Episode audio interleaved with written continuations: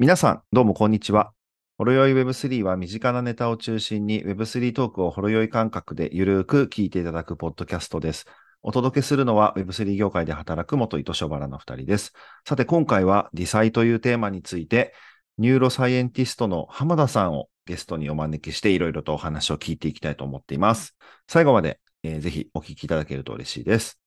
はい。ということで、えー本日もゲストをお招きしております。ニューロサイエンティストの浜田さんです。よろしくお願いいたします。よろしくお願いします。浜田です。ありがとうございます。ありがとうございます。す。すごい、ニューロサイエンティストって、の方とお話しするの僕初めてなんですごいワクワクして してます。本当ですか、はい。レアレアキャラだかもしれないです。確すごい、はい。あの、いやなんか自分の可能性が広がるなと思ってます。ポッドキャストやってなかったら出会わなかったかもしれない。本当ですか？うんはいはいや、でも今日、あのー本当ゲストに来ていただけてありがとうございます。あのー実は僕たち本当に初対面ですし、たまたまツイッターでのこう、交流をきっかけに、今日こうして出ていただいてるんですけれども、うんうそもそも花田さん、なんで出ていただけることに なったんですかなん全で、あの、いや、も、もともとあの、僕、ポッドキャスト聞いてまして、でありがとうございます。あの、ありがとうございます。やっぱりなんか、あの、なんていうんですかね、まあ、D サイももっと広がってほしいな、みんな知ってほしいなっていうのは 思っててですね。はい。ちょっとなんか、ちょっとな、まあ、いいねを、こう、お二人のちょっとさせていただいて、ちょっと、ちょっとあの、僕にも興味持ってもらえないかなと思って、まあ、どっかのタイミングで、あの、はい。興味持っていただいたって思ってるんですけど、ちょっと僕自身は、あの、お二人がどのタイミングで知っていただいたのかわかんないんですけども、はい、ああの、はい私は、はい、一方的に知ってたっていう。あいやいや、ありがとうございます。えっと、本当に、まあ、番組始めて1年ぐらいですけど、あのーまあ、塩原くんの、あのー学大学の先輩でもある宇宙話の佐々木亮さんが、ああの、浜田さんのことをご存知で、彼がゲスト出ていただいたタイミングから僕たちも、はい、浜田さんのことは存じ上げていたというのは実はありますね。はい。そうだったんです。いや、ありがたい話です。ありがとうございます。まあ、本当にだから、そこから僕らもディサイって、あ、そんな領域もあるんだなっていうのを知ったので、はい。そうですちょいろいろね。ね、見させてもらってたっていう感じですね。一番びっくりしてるのはりょうさんかもしれないですね。これ聞いて。確かにそうですね。なんでそこコラボしてんのっていう感じがしますね。いや、でも、塩原さん、こあの、先輩なんですね。佐々木さん。いや、えっと、でも大学時代全く知らなく、あ、で。またたまたま別でつながって、で本当、ただ大学が一緒だったっていう感じで、でも年齢は違ったりするんで、あれなんですけど、たまたま同じ大学佐々木亮君が先輩なんだよね。諸馬君のね。ちょっと先輩ですねうん。はい。はい。はい。ということでね、今日ディサイについて聞きたいんですけど、ちょっとその前に浜田さんのこう自己紹介をちょっと教えていただいてもよろしいですか？はい簡単に。わかりました。はいえっと、そうですね。まあ、ニューロサイエンティストっていうことで結構うん紹介いただいたんですけども、今、あの、はい。働いてるのはですね、あの、まあ、AI と、あの、ニューロテックっていう、まあ、テそう、ニューロサイエンスを、まあ、社会に応用しようっていう、まあ、領域のスタートアップで、まあ、株式会社アラヤってところがあるんですけども、そこのチーフリサーチャーの一人で、あの、まあ、国からお金もらって、あの、一応研究を進めてると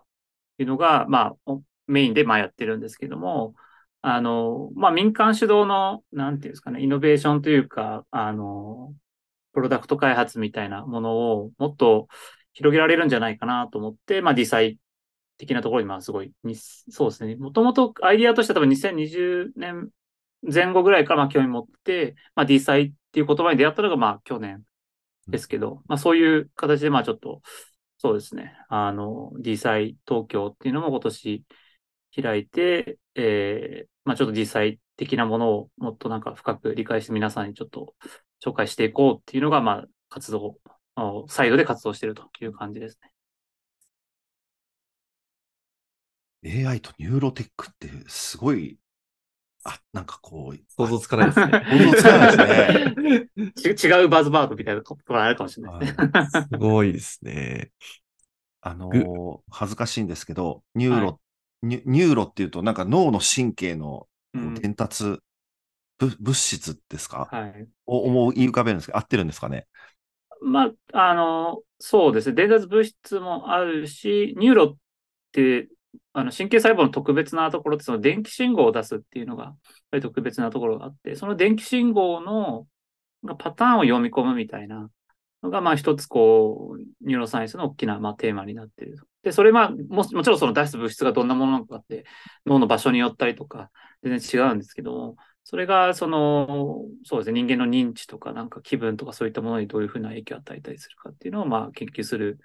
学問ですかね。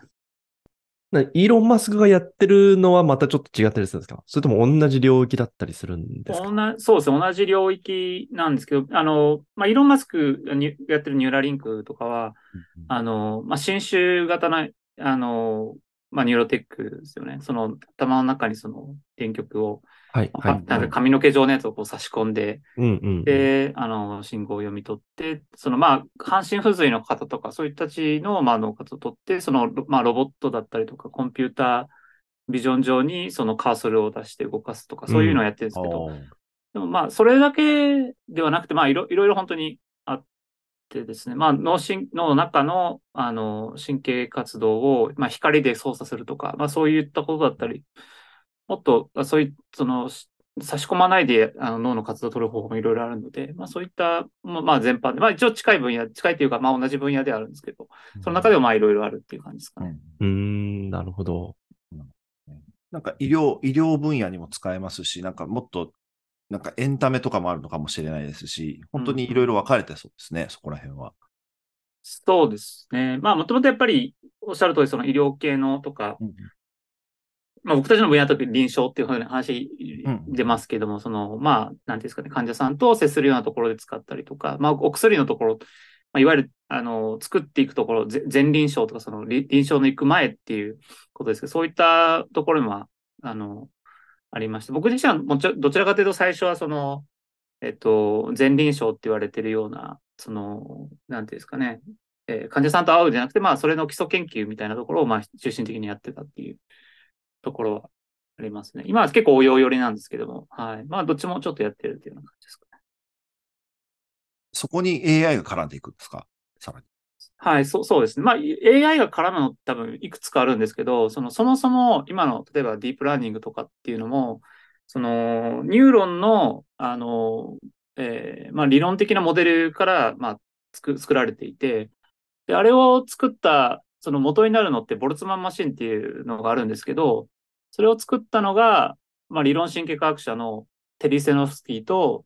えっ、ー、と、ジェフリー・ヒントの二人なんですけど、あの、まあ、そうですね。結構つながりは。でそういうふうにその神経の活動をモデル化するっていう方が一つと、神経活動から出てきた情報を AI で解読させるっていう方法が、まあ、もう一つあって、そっちの方は結構かなり今使う、どまあ、どっちも使われてるんですけど、まあ、僕たちの分野だと、そういったその解読に使うみたいなのが、まあ、結構流行りではあるという感じですかね。えー、なるほど。それを今、どっちかでビジネスっていうよりかは、研究で今は活動としては、もうほとんどが研究っていう感じなんですか、ビジネスとしてもなんかこう、実証実験やったりとか、そういったことも進めてたりするんですか？そうです。まあ僕自身は、どちらかというとそうですね、結構基礎研究寄りの、まあ、話ではあるんですけど、会社自体は、まあビ、ビジネスっていうのは、まあど、どういうところを指すかって結構あるんですけど、例えば、なんていうんですかね、その、うん人の眠気をこう察知するみたいなとかっていうのは、まあいろんな応用が多分、眠気の、なんていうんですかね、その車の中に 眠気をディテクションするみたいな話とか、結構まあ、こういう業界ではやられたりするんですけど、まあでも病院の中でね、その麻酔に入ったかどうかをチェックするために使うとか、そういうのもあり得るだろうし、ので、まあそうですね、一応、クリニカルビジネス、まあいろいろ今試せられてるっていう状況ですかね。なんかなかなか、その、うん、まあ、他のビジネスみたいな形で一般の人が目に触れるような領域ではないので、うんうん。うん、まあ、そういったいろいろまあ今、まだまだ、まあ、なんですかね、産業化でできてないところあるんですけど、まあ、そういうのを目指す、まあ、領域として、まあ、ニューロテックがあるという感じですかね。うんうんうん。なるほどですね。ありがとうございます。ありがとうございます。うん、その中で、浜田さんはまた別でその会社とまた別であれなんですか？実際を開催してたりするっていうような行動、活動されてるんですか？実際東京とか、うん、はい。あありがとうございます。そうですね。リサイ東京は、今年の4月にそのイースタグローバルがあったタイミングで、うん、まあなんか日本でも やらないといけないかなっていうのはまああって、みんな、みんなにこう若者にですね、浜田さんやりましょうみたいな言われて、あまあちょっとやっぱり一人でやってなかなか難しいので、あの、一緒にやってくれそうな人たちをある程度用意できたなと思ったタイミングでやりましょうって話をして、まあ、あの社長、まあ会社の社長をですね、こういう活動非常にサポーティブな人で、もともとやっぱりこういう理念的には非常にあの応援してるタイプのものだったので、あの、まあ一応、うん、イベントとしては、その、えっと、なんていうんですか、まあ、あれも関わっていただいて、やったんですけど、まあ、活動としてはかなり個人で、まあ、外の人たちと一緒に、あの、えー、やってるっていう感じですかね。実際東京っていう名前で、今後も、まあ、今も活動されているのかと思うんですけど、今後もこう定期的にこうイベントというかカンファレンスみたいなことを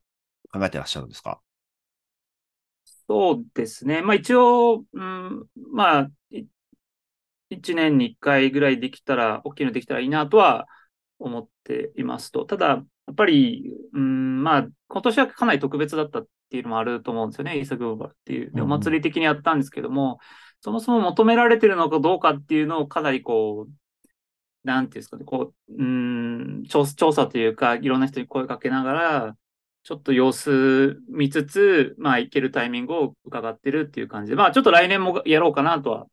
思ってて、うん、あの、まあ、動いてはいるんですけど、そうですね。ななんかあんまり、うん、なんか、なんていうんですか、みんながまあ盛り上がるだけだったらあんまり個人的には意味がないなと思ってるんで、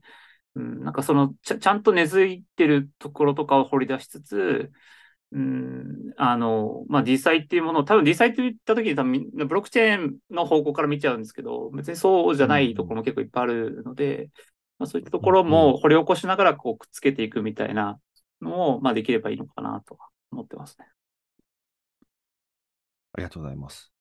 今お話に出たんですけれども、なんか私どもからすると、僕ら二人はどうしても Web3 業界の方にいる目線で、あ、分野の一つとしてディサイがあるのねって見てるんですけど、うんうん、今のお話だと浜、浜田さんは多分、えっと、サイエンス業界から、その一つこう手段として Web3 を見てらっしゃると思うんですよね。うん、その Web、サイエンス業界における、その課題ってどんなところにあるんですか？今ある課題、まあはい、業界の課題とか、はい、業界の課題ですよね。はい、本当にもう、あの、まあ問題だらけっちゃ問題だらけなんですけど、あの、まあ、よく言われる、そうですね、この領域とか、まあ、科学者非常に興味持ってる領域は、あの、まあ、一つは、そうですね、まあ、資金の、まあ、かなりこう、なんて言うんだろう、集中っていうんですか、その、まあ、結構有名ラボに集中しがちみたいなところと、まあ、若手が資金調達なかなか難しいみたいなえー、かなりまあ修行を十何年続けて、ようやくまあ自分のやりたいことできるかなみたいな。修行ですか？サイエンス業界は修行もあるんですね。いや、まあほぼ修行ですよね、うん、なんか。うんなんか特にバイオ系とかなると、やっぱり最初はなんか先輩っていうか先生とか言ってるやつとかを、うん、まあ、やっぱり大きな予算がないとなかなか危機が高いんで、できなかったりするんですよね。でそうすると、まあ、教授がとかがまあ取ってきたお金で買った機材で、これやってほしいっていうところに、まあ、人が入るっていう形になるんで、まあ、多少アイディア出せるとは思いますけど、まあ、なかなか、うん、なんか自分の、そうですね、アイディアでなかなかやるっていうのは結構難しくて、大体まあ、大学院卒業しても、そうですね、ポスドクって言われてる、ポスドあの、えっと、博士、博士のことドクターって言うんですけど、ポストドクトラルって、うん、その、その後の、あの、なんていうフェローシップみたいなのに、うん、まあ、違う場所で2回ぐらいやって、いいポジションが、なんですかね、そのテニアって言って、その、まあ、永住、なんですかね、永住職みたいなのがあるんですけど、まあ、の、65からまあ75の間ぐらいまでまあいられるようなタイプの。で、まあ、それに行くまでが非常にまあ大変な羊で、うん。まあ、その論文を、いい論文を書かないといけないっていうのが、まあ、で、そのいい論文っていうのが、その、なんか雑誌、有名な雑誌があって、それに、こう、雑誌、なんていうんですかね、論文が、えー、掲載されることが、まあ、非常に大きな、あの、ステータスになってるんですけど、で、そうすると、その出版社が非常に力を持つんですよね。あの、ここに、俺、あの、その人たちが弾いてしまったら、文文、これ、あ、ちょっとなんかあんまり面白くないから載せませんとか言われたら、あの、いけないしっていうので、まあ、非常に出版社の、あの、権力っていうのは高まってて、まあ、利益率も非常にいいっていうね。まあ、一部で、まあ、全部が全部ではないと思いますけど、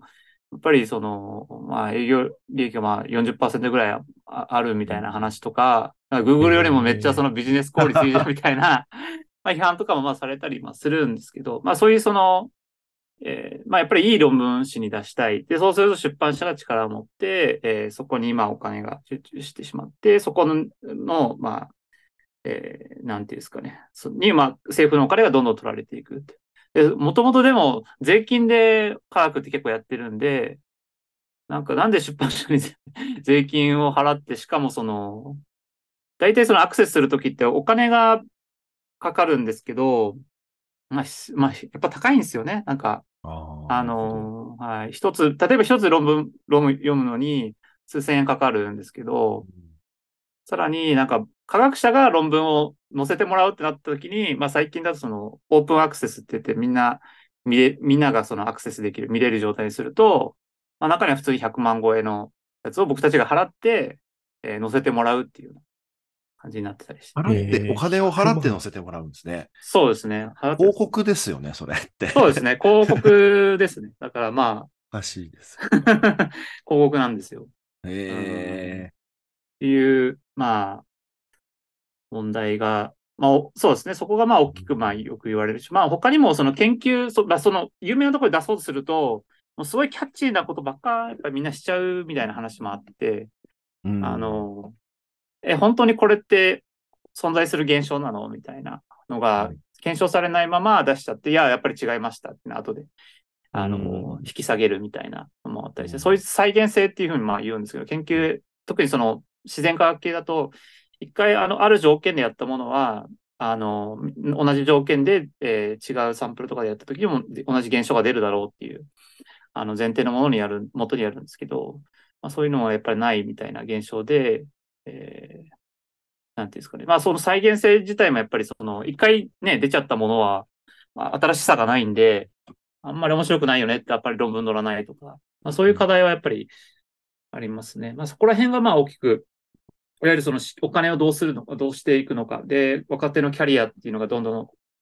あの閉ざされてるみたいなのもあるし、出版社の権力集中と、まあ、再現性の問題、まあ、こういった問題が結構、サイエンスの中では、まあ、叫ばれてるという感じですかね。それもうな何何十年も続いてるんですか？それそのビジネスモデルというか、出版の集中権力化みたいのっていうのは。そうですね。あの、まあ、皮肉なことに、まあ、これが、その、ビジネスモデルができたのが、まあ、ちょっと僕、それ、うろ覚えなんですけど、まあ、ある、えー、ビジネスマンが1960年、70年ぐらいぐらいに、まあ、こういうことをやり始めてっていう話があったんですけど、はい。特にこのオープンアクセスとかができたあたり、多分2000年代前半ぐらいから、まあ、かなり集中が進んでいったんじゃないかって話はあってですね。まあ、その、ここまでの、まあ、収益上がりになったのは多分、ここ20年ぐらいなんじゃないかなとは思いますね。うんうんうん。なるほど。うん、なんか、あれですね。なかなか、うん、難しいですよね。なんかこう、有望な若手が、こう、その、ね、年齢に、まあ年齢、年功序列じゃないですけども、やっぱりその優秀な若い方がいても、やりたいことができづらいっていうのは、うん、なんかちょっと、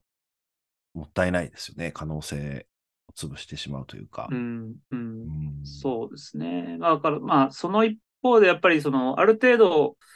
トレーニング積まないとできないみたいな側面もやっぱりあるので、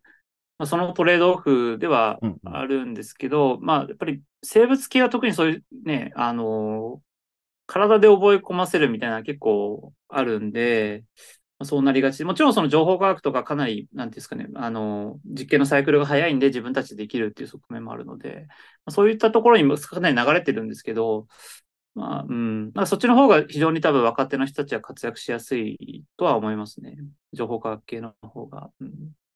うん、科学の研究って、やっぱその研究成果とかが、こう、僕らの生活に、やっぱ如実にこう影響を及ぼすじゃないですか。こう、いい影響を。うんうん、だからそこがなんか税金でしかもその、えー、なんかちょっとこう目目立ちやすいプロジェクトとかじゃないとお金が集まらないとか、まあそもそもその最先端の科学、まあサイエンスやると、やろうと思うと機材もすごい高かったりとか、うんなかなかあの、すごい自由にやりたくてもなかなかやりづらいっていううん側面があるんですね。なんかこれをもうちょっと、それこそなんか民主化するのが Web3 だったりするっていう感じなんですかね。そうですね。うん、うん。そうですね。まあ、そうですね。まあ、一つはその方向で、民主化にも多分、いろんな意味があると思うんですけど、まあ、今のサイエンスのやり方って、まあ、大きく分けて多分、まあ、二つ、三つぐらいあるんですけど、一つがその、まあ、国のプロジェクトに入るっていう方向と、民間の財団が作ったまあ研究所とかそういうところからお金もらってやるっていうのと、まあ研究、あの、企業がまあやりたいことに対してまあお金を出すみたいな感じのところがあって、そこをもう少しその、うん、まあ、それもさっき言ったキャッチーなとこつながるんですけど、あの、まあ、今の、まあ、D サイで提案されてるのっていうのは、こういう面白いことがあるから、えーお金をしくださいっていう形で、まあ、トークンとか発行して、えーそれに対してそのお金を集めるみたいな、クラ,、まあ、クラウドファンディングみたいなのも一つそうですし、まあ、グラント系の DAO がまあやるようなものも、えーあったりするので、まあ、それはその他の新しい、なんていうんですかね、まあ、一般の人たちがそういう直接支援するみたいなのが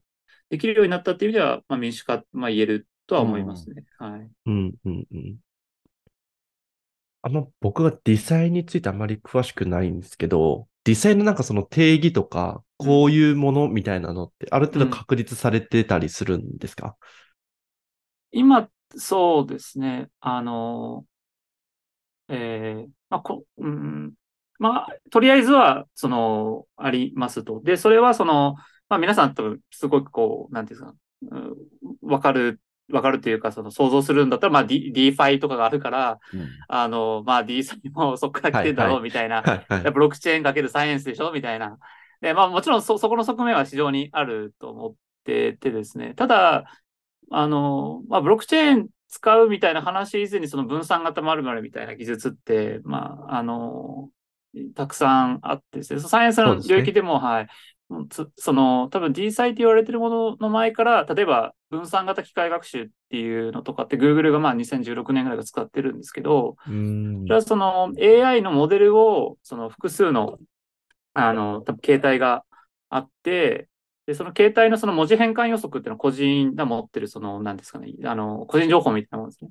でそれをそのデータを集めてしまうとプライバシーの問題があるので、例えばその、えーそこで学習した AI 自体のパラメータをこう共有する。で、ガッチャンコして、良い精度のものを作るみたいなことをやってるんですけど、でそれ、まあなんかまあ、あの、より具体的な技術者で連合学習っていうあの技術なんですけど、それとかはまあ別に、あの、ブロックチェーン使ってないけど、そういったその分散的に存在するような、えーデバイスだったり、その機関みたいなところでのいかにデータ共有するかっていう話なんで、まあ、うーん、なんかそう、そういうのも結構、まあ結構僕としてはもう D, D サイだと呼んでいいなと思っていて、うんなので、まあ、元の今言われてる、あの、せ多分世界的に言われてるのはその Web3 の技術をかけるサイエンスで、サイエンスのお課題を、解決する、うんうん。えーような、まあ、領域っていうふうに言ってるんだと思うんですけど、うん、なんか、まあ、ぼそうですね。だから、まあ、Web3 っていうのはまあ分散型技術ってある程度ニアリーイコールするのであれば、あの、まあ、ブロックチェーンというよりもそっちの方で、あの、行った方が、まあ、うん、現状として合ってんじゃないかなと、個人的に思ってるっていう感じですね。なるほど、なるほど。うんまあ、ブロックチェーンあくまでもテクノロジーですからね。うん結局、その何を使うかでやる目的はあくまでも分散してやっていこうみたいなところの、うんうんうんなるほど、なるほど、のサイエンスっていうことですよね。そうですね。サイエンスの、まあ、知識の生成だったりとか、まあ、パテントとかそういったものの生成に、いかにその、あの、分散、なんか多分分散性の話って、まあ、僕、なんかいくつかあると思ってるんですけど、その、えっと、分散させることでやってるものと分散してしまってるものをいかにその集めるかっていう二つ、二つの面が結構大事だと思ってて、さっきの話した分散型機械学習って、例えば病病院とかの話もあるんですよね。病院ってそのデータを結構簡単に持ち出せないんで、うんその、もう分散化してしまってるんですよ。で、まあ、あの。うんうんそれのいかにつなげるかっていうところで、あの、まあ、機械学習のそのアルゴリズムを組むっていうう話だったりするんで、あの、まあ、結構その、なんていうんですかね、うん、分散化させることの、まあ、メリットってももちろんあの、ガバナンスの話とか多分 DAO とかでやると思うんですけど、その権力集中しないようにみたいな。ではい逆にそのバラバラになりすぎてしまって、その共有できないのをいかにどうするかっていう、そのプライバシーの、二つ目の側面を、もう、うんまあ、もう、もうもうもう考えてし方がいいかなっていう。まあ、D サイだと、えーまあ一応そういうところでやってる人たちもいるんですけど、まあそっちの方も、まあ個人的には結構注目してるという感じですかね。分散というよりもなんか分断されてる感じなんですか？そういうデータとか病院。うん例えば病院だと。なんかそれをうですね。うんうんそれは、そのできない、えっ、と、分断されてしまっている、まあその分散されている理由っていうのは、やっぱりその、なんでしょう、システム的な問題とかなんですか？どういう課題があって。そうですね。まあ、もちろん、あのーやっぱりまあ、さそうですね。自分たちのところでやっぱりプライバシーを守って、患者さんのプライバシーを守っておく必要がある。で、データを出すときにやっぱりその個人情報に関わるようなものは出さないようにしましょうっていうのは、その企業側が求められる倫理としてあると思うんですよね。うんで、まあそれももちろんありますし、もう一個がその、えー自分たちで作った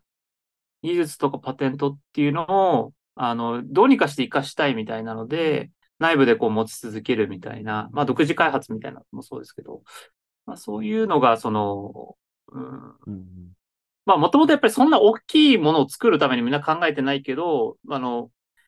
なんかやっぱりもっといっぱいデータ集めたら面白いことできるよねっていうのはやっぱり分かってきたってやっぱディープラーニングとかだと思うんで、うん、それをいかにつなげましょうみたいな、その、まあ人間ってやっぱりちょっと何バラバラに個別になるっていうところは側面がある一方で、そういったものをつなげるところをどうしようかっていうのが、まあ今結構出てる問題なんじゃないかなとは。で